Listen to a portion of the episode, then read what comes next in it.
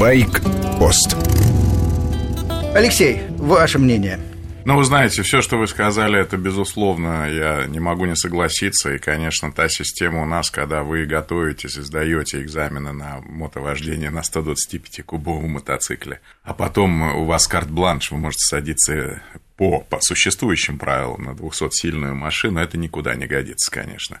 Мне кажется, что нужно здесь всячески э, Анатолий сказал про Францию. Э, я не хочу тоже углубляться в детали, как в других странах, но мне кажется, что нужно обратить внимание на опыт тех стран, где мотоциклетное движение занимает очень серьезную часть. Это, прежде всего, южные страны европейские, такие как Италия, Испания, где очень развито мотоциклетное движение. И путешествуя, я смотрел, как ездят водители там, и, в общем, как, как каких-то э, неприятных ситуаций, которые мы часто видим на улицах Москвы, да, какое-то недопонимание, неадекватное поведение и мотоциклистов, и водителей вместе с мотоциклистами автомобилей, которые не могут как-то разобраться, кому куда ехать, и все.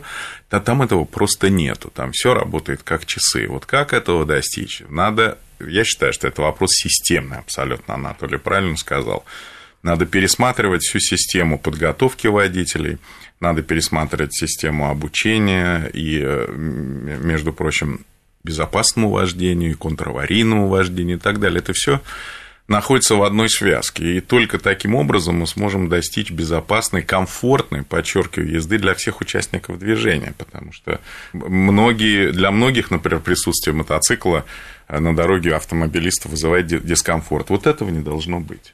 Это был Алексей Карпов. Ну, давайте тогда э, попробуем разобраться по порядку. Вот эта категория М – мопеды. То есть, э, как я понимаю, Анатолий, это до 49 до 50 кубических сантиметров, и, да, соответственно, мощность тоже ограничена, и туда также попали и электродвигатели э, разнообразные. Да, именно так, если их мощность не превышает 4 киловатт.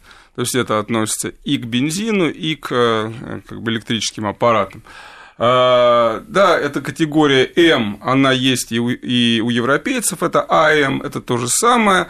А, у европейцев она еще разрешает управлять легкими квадроциклами с 14 лет во Франции, с 16 лет во всех остальных, то есть это, это Италия и Германия там, и так далее. Э, плюс к этому во Франции с ней же можно управлять и автомобилями легкими с этой же категории. Она очень простая, то есть она недорогая, она доступная. Э, из-за чего она доступная? Да? Потому что, э, скажем, курс теоретически изучается в школе бесплатно. То есть каждый школьник по достижении 14 лет может если он учился хорошо на этом курсе, получить удостоверение о том, что он знает ПДД.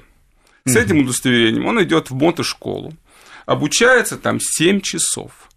У нас для справки значит, курс обучения на М сейчас по программе обсуждаемой составляет 126 часов. Что ж они там так долго учат? Они учат много чего. То есть там Э, базовый курс есть, он вообще одинаковый для автомобилистов на категорию Б, на категорию А, А1 и М.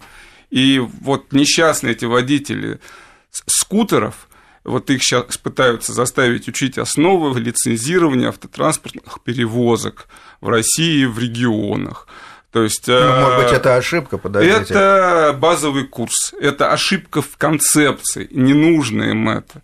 И не нужно им знать, из чего у скутера, скажем, э, значит, как устроен амортизатор, из чего он, он, он состоит, там, как работает двигатель этого аппарата. Это все входит в этот курс. Это не имеет никакого отношения к вождению на дороге. Вот во Франции это 7 часов, и он без экзаменов получает эти права по справке школы. Так, ну похоже, что просто взяли э, старые учебники ДОСААФ и переложили и назвали это Очень категорией похоже, да. М мопед.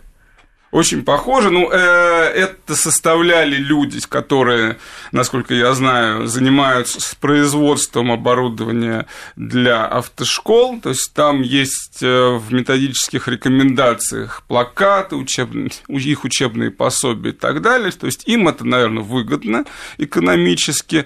Э, еще раз, значит, в чем основная наша проблема сейчас? Что у нас не определено, что такое профессия водителя скутера, что нужно для подготовки конкретно водителя скутера. Это первое. А во-вторых, безусловно, для того, чтобы это пошло в массы, это заработало, это, э, эти права, они должны быть доступны, потому что сейчас, э, скажем, мотошкола, которая захочет вести подготовку на категорию М обязана пройти заново в лицензирование. Даже если она имела все возможности для подготовки, э, скажем, мотоциклистов обычных на А, она обязана заново на М лицензироваться, то есть иметь медкабинет, иметь э, пункт э, для приема пищи, иметь приспособление для инвалидов, если они там как бы захотят учиться или прийти туда. Это все делает недоступным это обучение. Нельзя обучить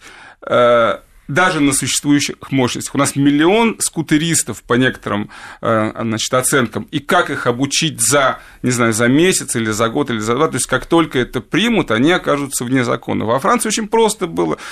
Везде, то есть и в Италии, и в Испании это было. Те значит, кто имеет на момент внесения этого закона 16 э, лет, освобождаются от необходимости сдавать на скутерные, скутерные, скутерные права. Значит, он может или она ездить всю жизнь без прав, если исполнилось 16 лет на момент э, введения этого закона. То есть все, кто приходит, мы их учим. То есть мы учим молодежь. А дальше, потому что невозможно всех обучить сразу. Кто уже ездил Пусть давно. ездит, если это бабушка там 50 лет или дедушка 70, ради бога, доезжайте себе спокойно, потому что у нас сейчас окажется этот миллион сразу вне закона. У них начнут отбирать эту технику на законных основаниях. Обучить их всех сразу нельзя ни у нас, ни в Европе, нигде невозможно. Анатолий Сухов, журнал «Мото». Алексей, ваше мнение? Нет, ну совершенно верно. Во-первых, вот э, смотрите, я просто посмотрел э, еще, кстати, э, как устроено в Швейцарии, тоже по европейскому типу сдачи экзаменов. Что интересно, один из первых экзаменов самое это курсы первой помощи. Вот с этого начинается просто, понимаете? Безусловно. Вот это тоже немаловажный момент. Вот с чего начинается? Как оказать первую помощь человеку? Неважно, на мотоцикле, на автомобиле и так далее.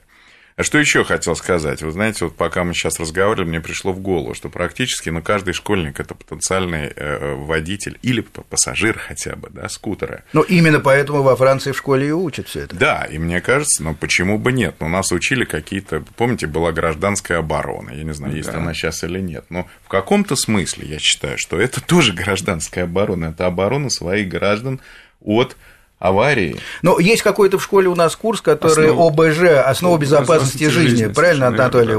У, у меня э, дочка учится, поэтому я как раз вспомнил это название. Но, может быть, в рамках такого курса стоит э, какие-то азы э, дорожного движения, ПДД преподавать и так далее? Я думаю, обязательно. И причем с тем, чтобы получали люди соответствующий э, значит, сертификат, и он был бы действительно. Вот за рубежом он действует 5 лет, если вы его получили, то есть в течение этих пяти лет вы не обязаны заново э, сдавать теоретический экзамен на мотоцикле, на автомобиле, это не важно, он действует. Это упрощает возможность как раз получения этих прав. И я вообще не поддерживаю обязательное обучение, скажем, в автошколе на эти знания, знания ПДД. То есть, если э, у нас отменили экстерн, это, это понятно почему, да, потому что если вы э, вдруг э, решите выехать учиться на мотоцикле, ну, это, это может, в принципе, представлять какую-то опасность, но если вы решили выучить самостоятельно правила и пришли сдать экзамен, из-за чего бы вам не разрешить это сделать? А интересно, как происходит в целом а, практическая сдача экзамена, если она подразумевается? Вот я имею в виду уже нашу страну и категорию вот эти мопеды. Значит, у нас пока не принята эта программа, она у нас не разработана, у нас она находится в разработке, то есть нет ни методики для автошкол, ни размеров этой площадки, ни конусов. Это пока что все в разработке. То есть закон уже, он был э, в мае прошлого года принят, вступил в действие в ноябре, и тут выяснилось, что оказывается у нас ничего не готово к нему. И по какому-то письму нашего главного гаишника, которого он никому не показывал, разрешили пока нарушая закон, принятый и действующий, ездить без прав. Причем в каких-то областях, насколько я знаю, в, скажем, в Самарской, э, это не действует. Там местные власти, э, они ратуют за то, чтобы у всех были права. То есть, если у тебя есть какие-то права, ты можешь ездить на Пожалуйста, скутере. езди сейчас. на скутере. Да, но это тоже неправильно, потому что если э, вы всю жизнь управляли автомобилем и не управляли никогда аппаратом на колесах с мотором, на двух колесах, да, то это может быть опасно. Ваш первый выезд – это совершенно иные, иные принципы, навыки, Согласен, скажем, да. вот, удерживать равновесие. Это, это, это тоже надо уметь. То есть есть какие-то курсы, да, то есть отучись ты эти же 7 часов на площадке и в городе, и управляй ради бога. Хорошо. Ну вот это э, как хорошо. Плохо, конечно, но, но вот это приблизительная картина, которая у нас есть с категории М и, и в целом, так сказать, с этим документом.